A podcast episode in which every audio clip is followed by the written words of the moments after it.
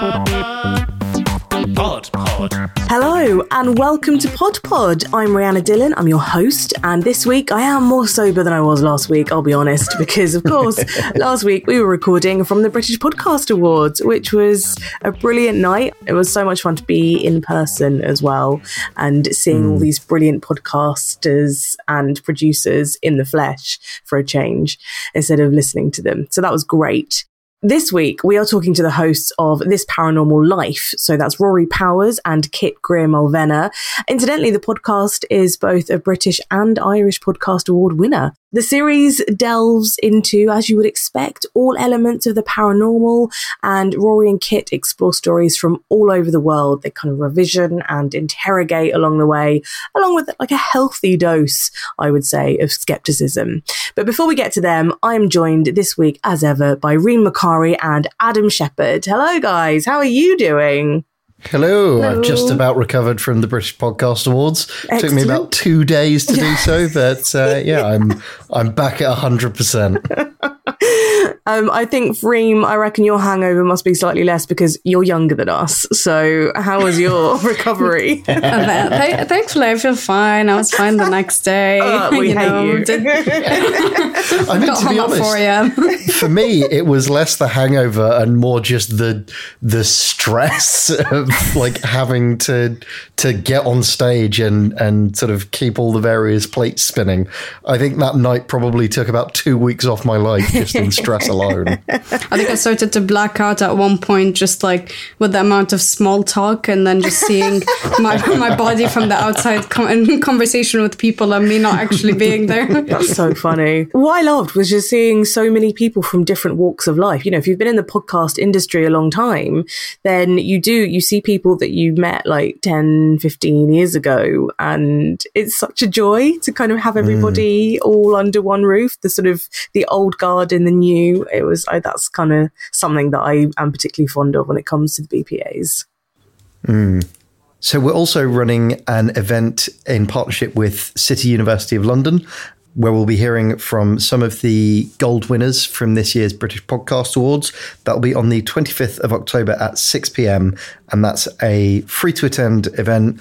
Uh, tickets are available on the City University of London website. We'll put a link in the description. And yeah, come along, hear from some of the winners from this year about the secrets to their success. Very cool.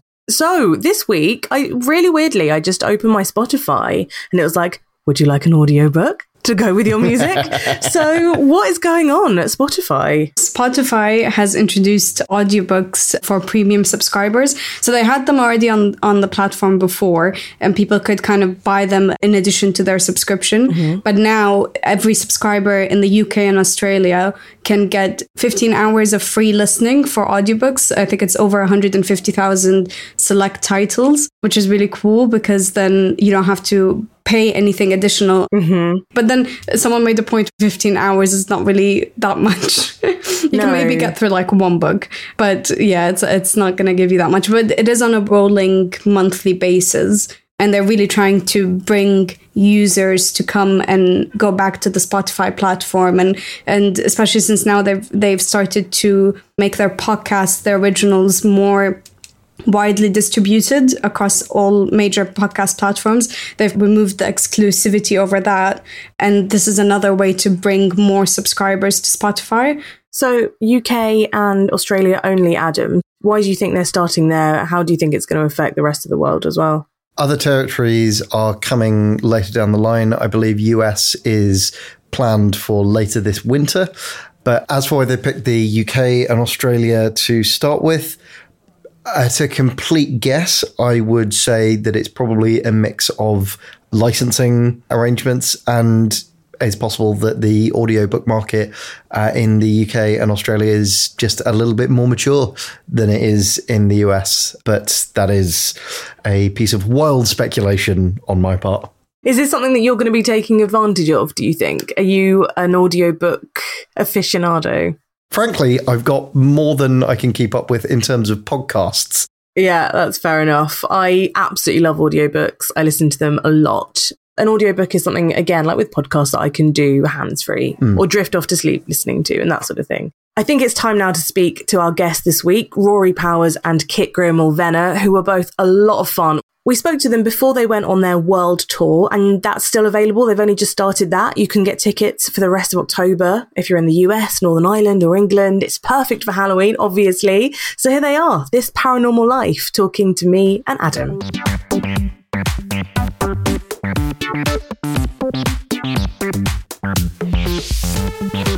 Rory and Kit, welcome to Pod Pod. How are you both doing?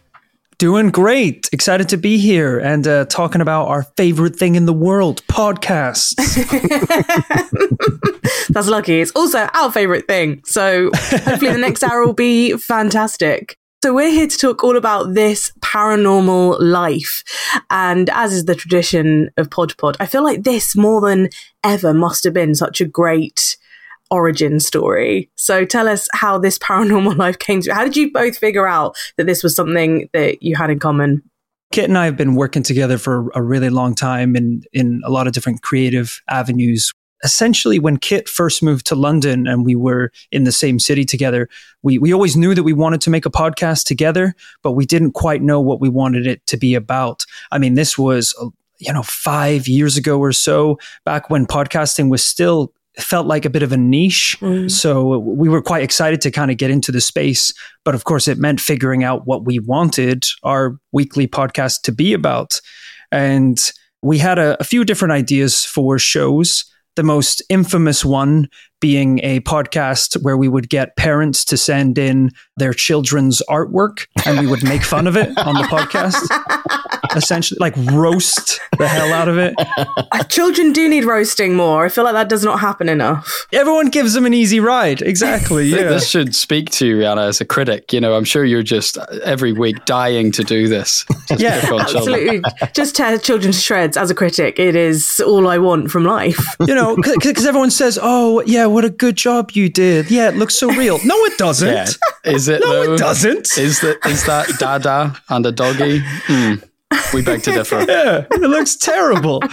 the the problem with that idea being, of course, podcast being an an audible medium. Mm. It would be quite hard to incorporate children's artwork pictures into the show kind of the, the backup idea that we had was another topic that we knew that it didn't matter who you were everyone kind of has this guilty pleasure uh, and this guilty kind of interest in the paranormal, whether it's ghosts or UFOs or cryptids. So we decided to create this show where uh, Kit and myself said from the start that we were quote unquote professional paranormal investigators. and the irony is, after five years, we kind of have become professional paranormal investigators. Right, you live long enough to become the villain or whatever.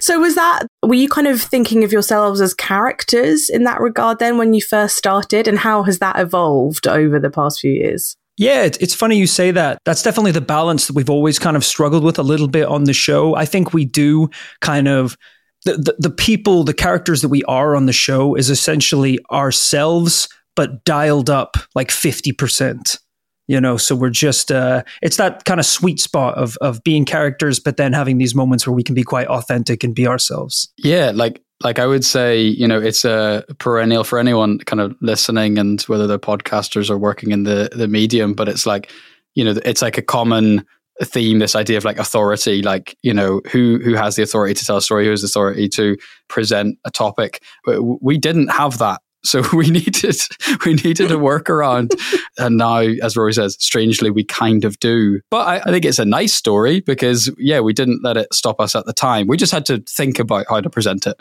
Yeah, and and that was kind of the nice thing about it as well is with podcasting. You you don't really need authority. It's kind of it's such an independent uh, art form that anyone can do at any point that, you know, all those years ago when we started it, recording in just bedrooms after work late at night and uh, editing and uploading ourselves, it felt just so like DIY and you know rough and personal and cool that um, it's it's a miracle now that it's blossomed into this thing all these years later. Because mm. your childhood friends, right, was paranormal stuff something that you've both kind of been into and talking about for the whole of that time? Well, no. But I'll paint a little bit of a picture, a bit of context. In secondary school, because this was in Northern Ireland, we had a class, a class that was on paper, I believe, supposed to be Irish class. They would teach us Irish, you know, but they would maybe weave in like a bit of context, like, oh, this is why this place is called this thing. Our teacher took it upon herself to derail that class fully into like the paranormal. I, we were studying where leprechauns came from, how to hunt down a leprechaun, how to protect yourself from a Dullahan, a banshee. Oh my goodness! I, I, you know, I don't know if the statute of limitations is up. I hope she's still teaching, but you know, so the the seed might have been planted that these things were real very early on. Wait, so how do you hunt down a leprechaun? Oh, With a big net? Yeah, a uh, shillelagh, ideally. A shillelagh would be the traditional tool. It's kind of a, it's just, I mean, it's a fancy Irish word for a big stick. And I think you can hit, hit him with a shillelagh, ideally. Was it always sort of because I, you know, you know, you listen and you sort of think you can't tell if you're poking fun at the paranormal, if you're poking fun at each other, if you're poking fun just at people who believe in the paranormal. And it's it's a really interesting mix. So is that something that you arrived at quite organically? Or were you like actually we need to take an angle on this no absolutely. You know it's it's something that we are always conscious about you know as people who talk about the paranormal. We we like to see the show as uh, it's it's it's kind of for everyone. It's for the skeptics. It's for the believers.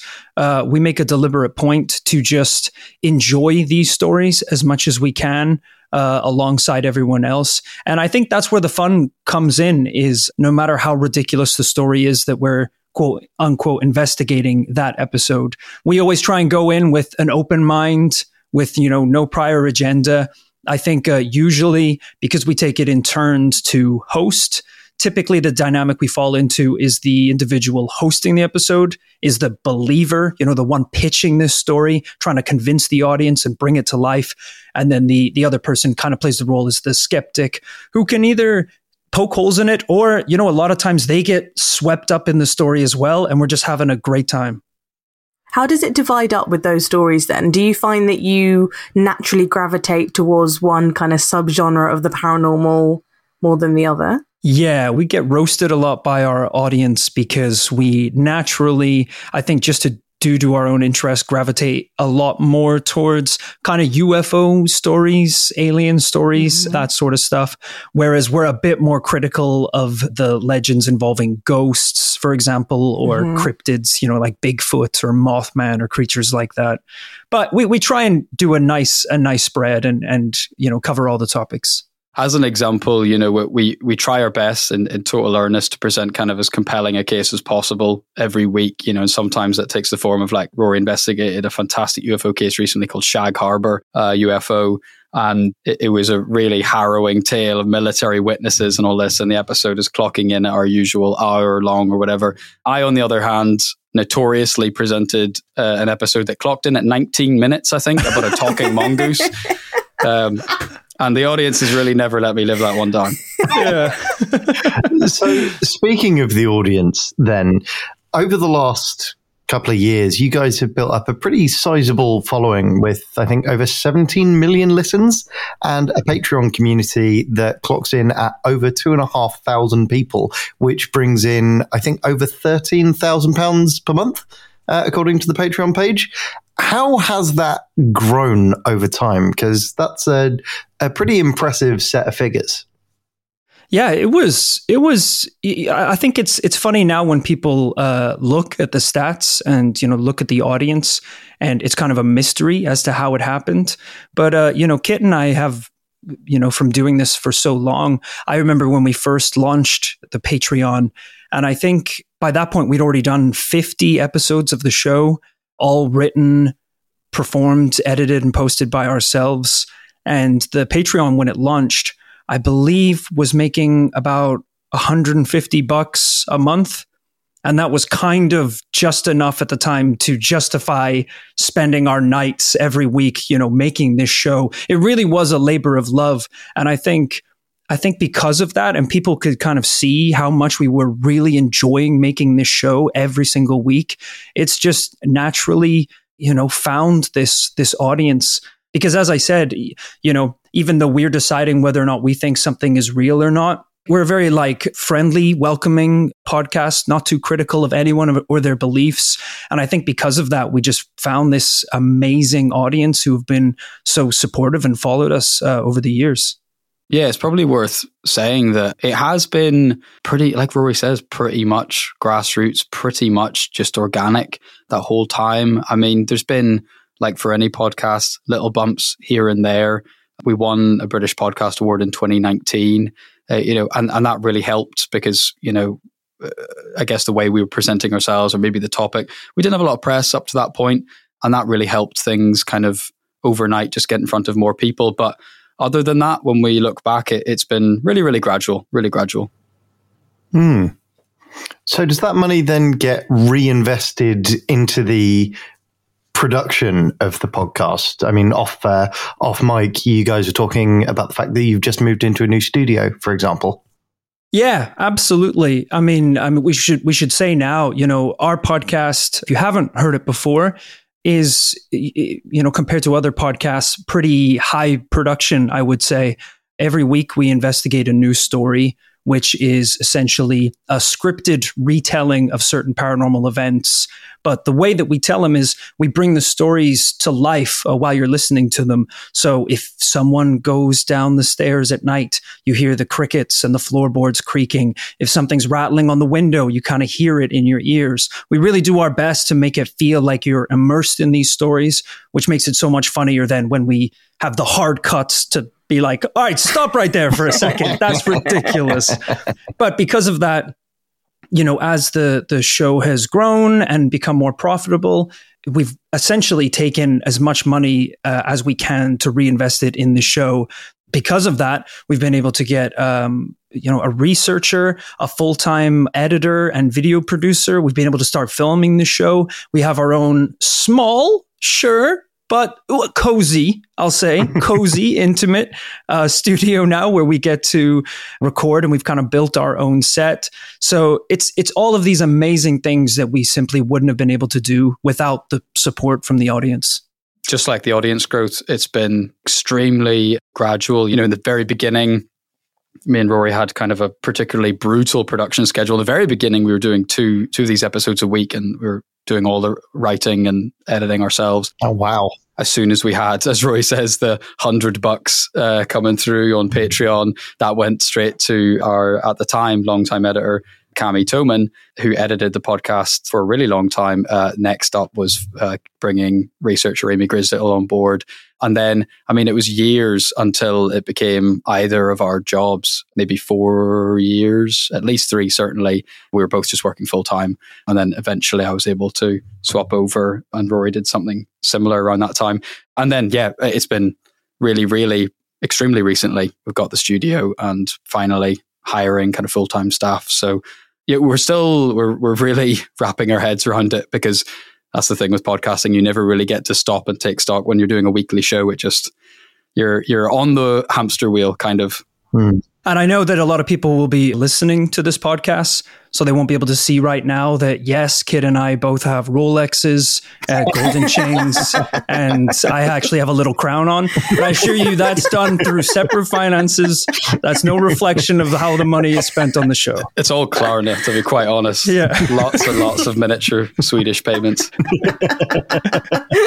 well, Rory, the crown looks great. Thank you, thank you. I'm really interested in the the structure of your podcast because, like you say, you do you have the sound design, you have the the retelling, which is obviously scripted, and then you have very, very, very much not scripted bits in as well. It's such a great mix listening to all of that. So when you first were kind of developing the idea and your two really good friends, really old friends as well, were you aware of, you know, being too cliquey or how to bring audiences into a pre-existing relationship because i always think that must be particularly tough without being too in jokey i suppose yeah, we at the time we were listening to a lot of podcasts. There was a lot of comedians that we liked that were kind of dipping their toes in the space. And we did a ton of market research to kind of see what was out there, what kind of hole hadn't been filled yet, and whether or not it was something we wanted to do. So from the get go, we knew that this kind of extra level of audio production was something that we we really wanted to do. And, and it's it's kind of funny actually. I was listening to the recent episode you guys did with Adam and Joel on uh, like audio fiction. Mm-hmm. Boom. Yeah. Yeah, yeah, yeah. And there, there's definitely a certain amount of that that we bring into our own shows. I think when we're doing the sound design and doing the bits that are more scripted, in my head, it's like I'm listening to the video version of it. You know, it's almost mm. as if you have your head just turned away from a television screen and you're listening to the scene play out in your head. So Yeah. I think we knew it was always going to be funny to have this kind of really high production, incredibly immersive stories that are broken up between this kind of friendship chemistry. And th- the nice thing about it is, you know, because as you said, Kit and I have known each other for so long, we're we're not afraid to be a bit more like I think cutthroat. We know each other so well that it's like I think people really it's the same way a lot of people talk to their really good friends. Yeah. You're really mean to each other. Yeah. Oh, yeah. Yeah. You should hear the stuff he says off mic. When we hit stop recording, it's brutal. Yeah, you're going to have to head to patreon.com to hear that stuff. Oh, yeah. But it just means when people are listening to the show, I think for a lot of people, it can feel like they're the third friend hanging out, you know, with, with two people talking about these things.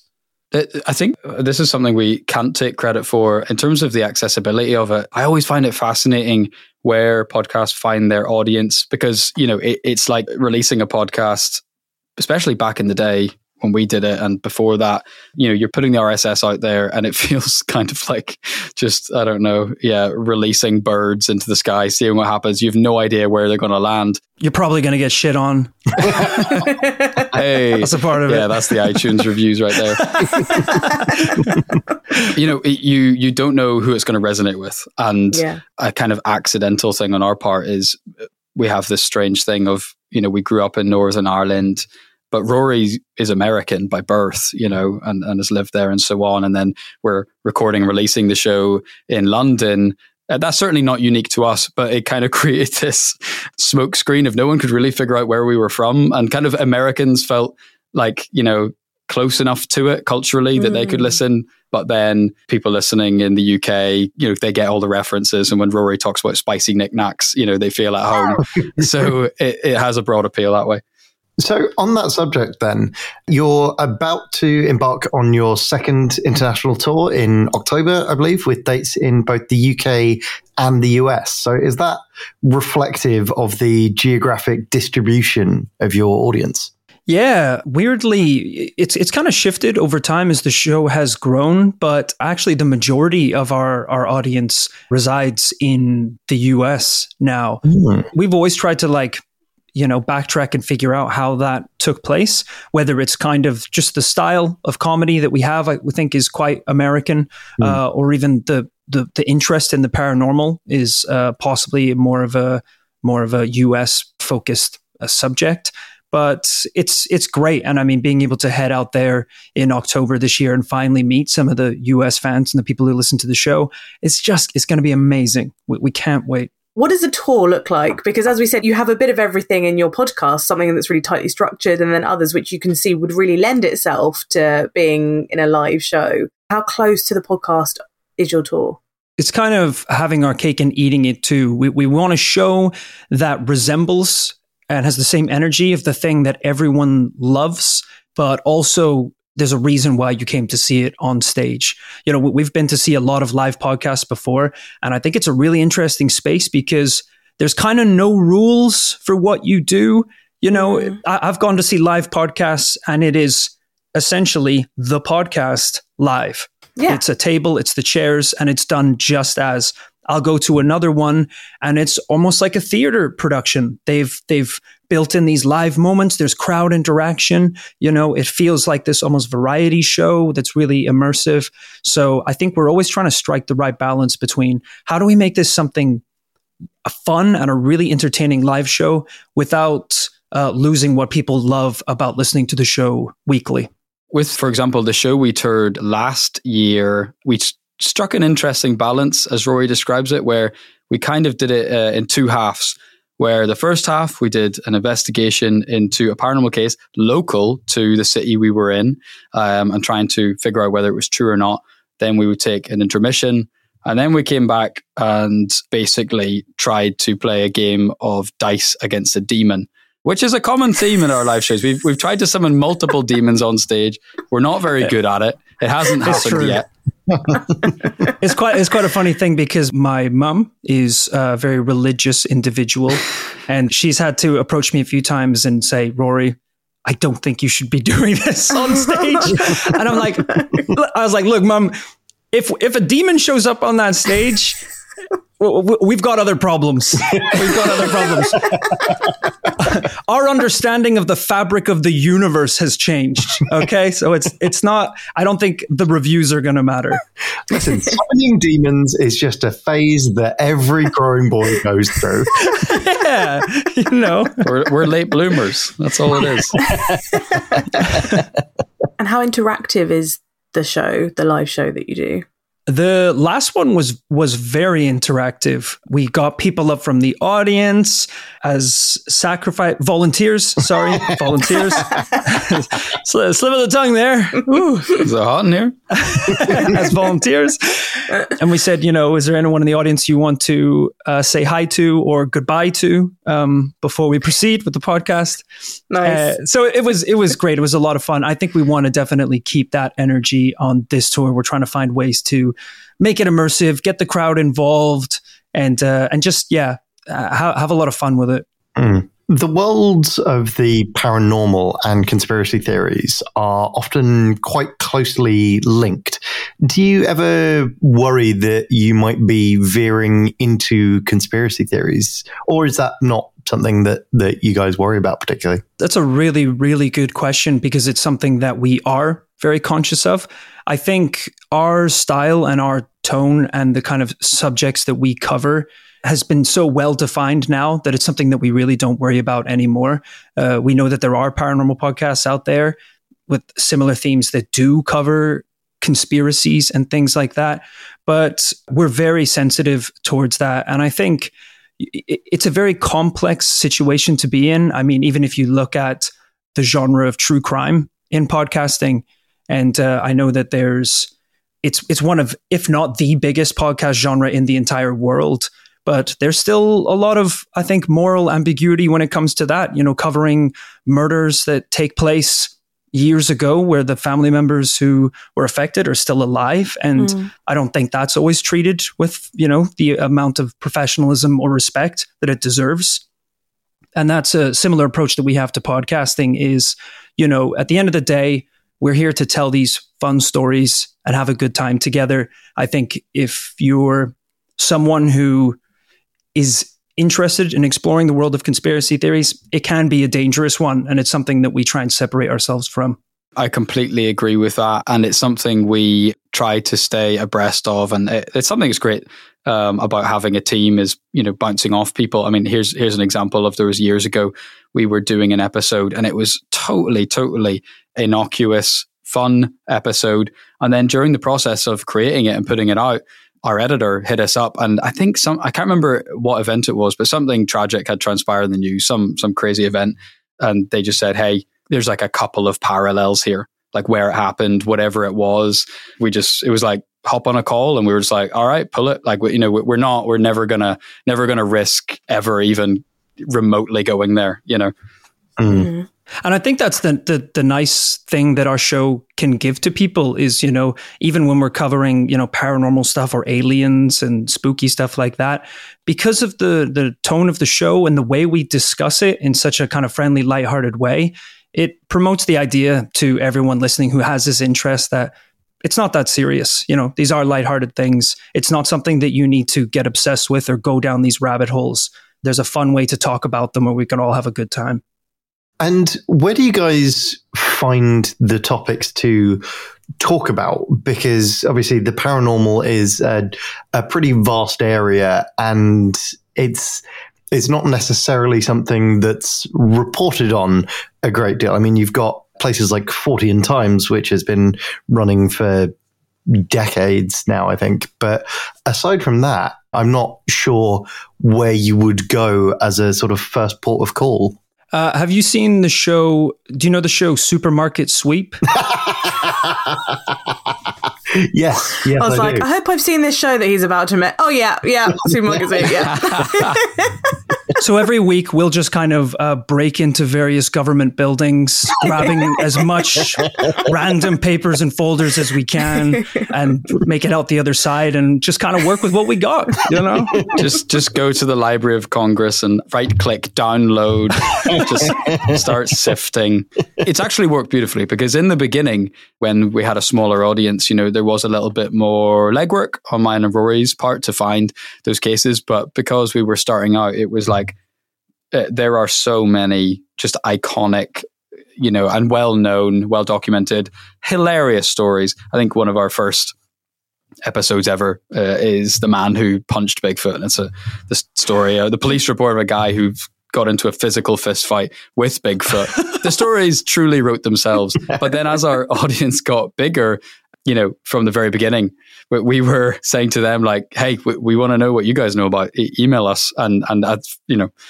300 plus episodes later, we've been calling that email address out every week. It's just been a treasure trove of people all around the world sharing. You know, people from Indonesia being like, "You never done a story in Indonesia. You got to tell Mm. this one." You know, yeah, their local stories.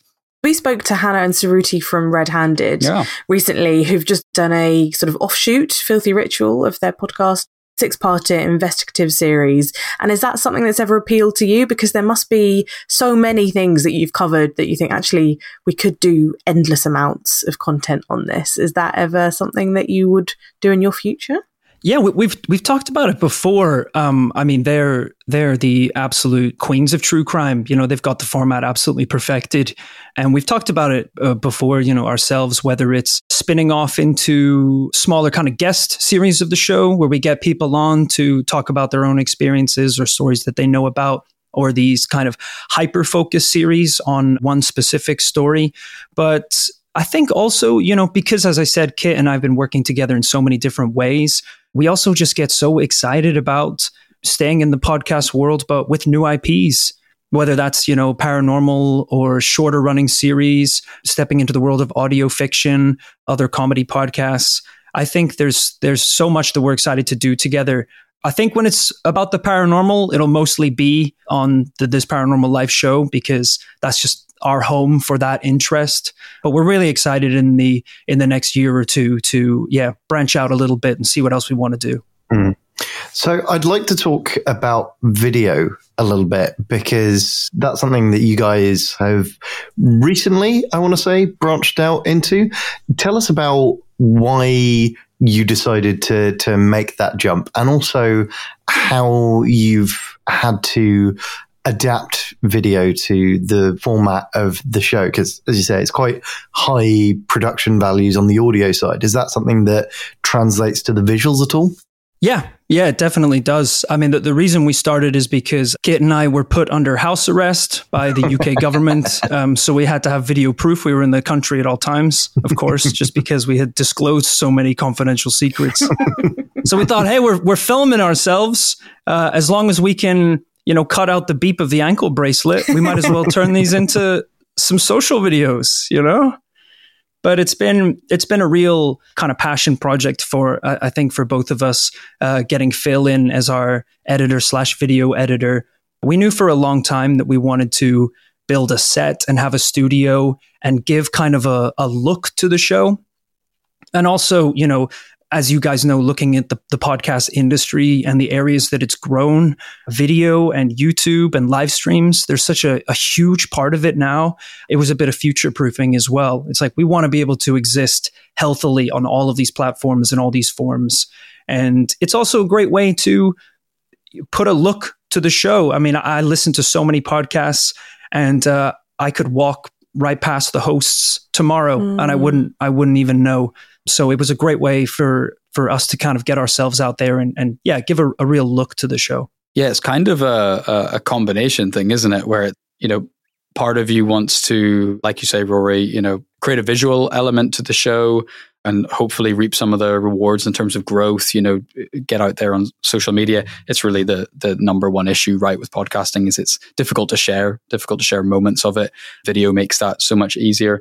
But part of it was, you know, we're doing a comedy podcast with these what we feel every week. There's always like you know, whenever we hit stop on the on the Zoom recorder at the end of an episode, there's always that like moment where we look look at each other and we're like, oh man, that that, that bit about Doritos, oh my, holy moly, you know, that's gonna that, I'm gonna crack up when I'm editing that bit, and that kind of went on long enough where we were like, man, we gotta be, find a way of sharing our favorite moments. Mm. So so that's been cool too. You know, it's not just business development, but it is also like definitely our fans absolutely want to be able to easily relive those, pull up our Instagram feed, pull up our YouTube feed, and uh, and you know we've we've seen it ourselves. You know, with the podcast we listen to, I love you know listening to my favorite podcasts, and then sometimes the conversation is so so damn good, you're like, I got to pull up the YouTube and, and see what was going on in the room We've actually had fans and listeners of the podcast before animate the show in different forms, whether it's kind of cartoon. We had someone doing claymations. Oh, wow. Uh, nice. For a while. That takes a very long time. it, oh, my God.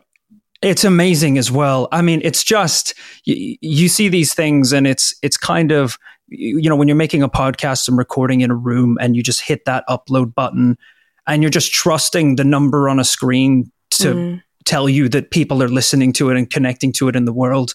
But when you see these these things that fans make, whether it's you know artwork or animations or anything, it just it blows you away and just gives you a little insight into you know how your art is connecting with people and is, is genuinely no better feeling in the world. It, and it's something that we try and do all the time, whether we're making artwork for tour posters or merchandise for the store, we always look first at the community and try and work with people who enjoy the show and know what we're talking about and give them a chance to kind of be involved in the creativity. Mm. Just as a sidebar, speaking of the tour poster, I do love the poster for your upcoming tour, as well as the name. So it's the uh, the Flat World Tour, which I just I really tickles me.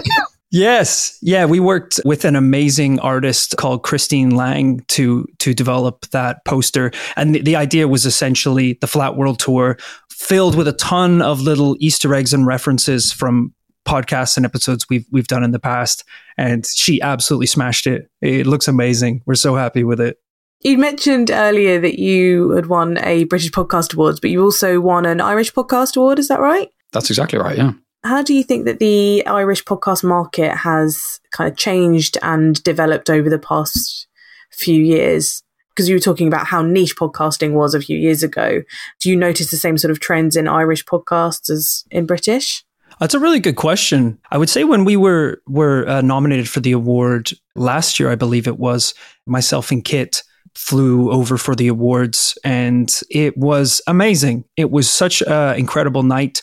I think there's a lot of Irish podcasts and Irish podcast production companies that mm. even I was unaware of. So I was quite rudely the entire night, basically taking notes on my phone. He's like, have to listen to this podcast. Oh, have to email these people. Oh, have to check these guys out.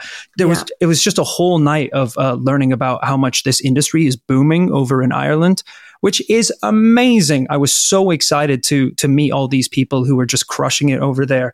It was an amazing night. Yeah, to answer the question of does it feel like some of the same developments are happening, the same trends happening, I think it probably is the case. It, it, it did feel as if, I mean, the Irish Podcast Awards have obviously been going less time, less years than the British ones. So the awards itself was always going to look a little different. But it did maybe feel as though, uh, you know, we've obviously seen since COVID in the UK, you know, there's a huge influx of like celebrity hosted podcasts. And, and we saw massive podcast hosting deals and stuff like that going on. Because Ireland is probably similar to lots of other like European countries where it's a smaller market but it is is English speaking. So I don't know if you've seen that same like almost gold rush vibe of uh, huge talent moving in.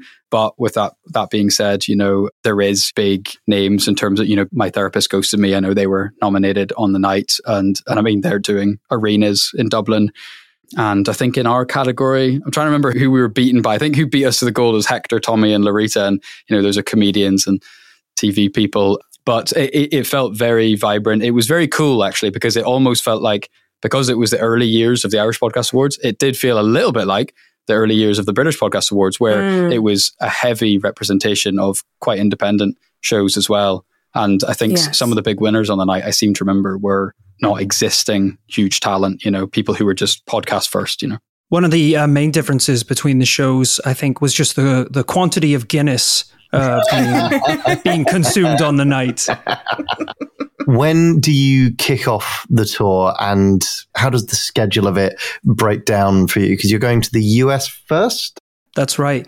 We're heading to the US on the the 4th of October and basically over the next uh, week or so we're hitting up LA, San Francisco, New York, Boston and Chicago and we've tried to split it up so that there's there's time in the cities for kind of exploration if there's any additional content we want to shoot.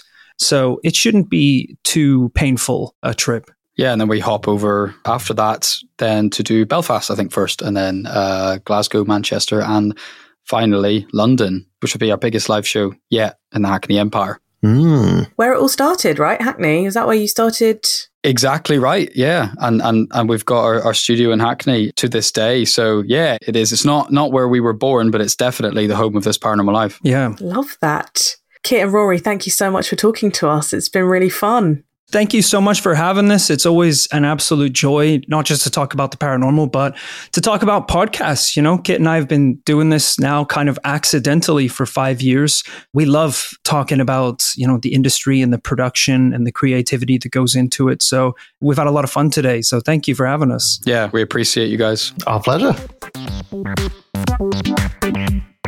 So that was Kit and Rory from This Paranormal Life. Really love that. A lot of fun, a lot of laughing. I like they don't take themselves too seriously, but they're clearly so invested in the medium of podcasting, which is always lovely to hear. What did you think, Adam?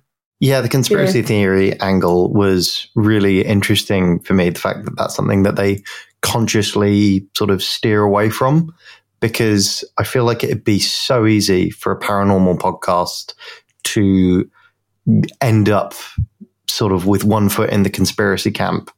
And, you know, as anyone who knows anything about conspiracy theories will tell you, that is a dicey camp to have a foot in. Uh, so I think it's it's interesting and commendable uh, that they consciously avoid that. it also seems like they have to keep a lot of different audiences happy and it you know that obviously does come quite organically but if you do listen it is like a genuine mishmash of such different things such different tones and such different ideas and i kind of like what they were saying that people come for different things and they you know there are skeptics but there are also people who are true believers and they managed to walk that line really well because actually you don't it doesn't really matter whether or not they as hosts believe in these stories or not it's about the conversation and the retelling of the stories through a modern day lens And I like that they made a point to say that it's not their place to judge anyone on whether Yeah. their story is true or not. The Hmm. fact that they're just retelling it. And I think that for people who are really big believers, it would be horrible to actually send something and then have someone basically make fun of you for it. One of the things that struck me when we were doing the research for this episode is the the 13k per month Patreon income that they get, which I was blown away by on the face of it because it sounds like a lot when you kind of just look at that that raw number. Mm. But I was particularly interested to hear how they reinvest it into the podcast, and it does really illustrate that for a professional podcast, the costs involved in running that do mount up once you've been doing it for a couple of years. You know, they've got not just the things you'd expect, like, you know, studio costs and an editor and all the video stuff, but stuff like having a researcher and whatnot, you know, and red handed as well was saying the same thing, you know, having that resource in terms of people power to actually do the legwork of pulling the episodes together and whatnot is so crucial. It's a full time job. Mhm. And if you're doing it, you've either got to have support or it's got to be a real labor of love. Yeah, investing in yourself is like a, I think, quite a difficult thing. If you've come from a traditional job to then going mm-hmm. freelance, you're getting this money, but then to reinvest it back into that company to make your podcast better in the long term, I think is always quite scary, but it sounds like it usually pays off dividends. Like, Yeah. you know, that that's always the best thing to do because the quality is always going to be better. Well, you can hear so much more tips and advice on how to make your podcast better on podpod.com. Do sign up to our daily email bulletins for all of those bits of news. But for now, thank you so much for listening. Thank you to Kit and Rory for joining us today. And of course, to my wonderful co hosts, Reem and Adam. The podcast is produced by Emma Corsham for Haymarket Business Media, and I'm your host, Rhianna Dhillon. I'll see you next week. Bye.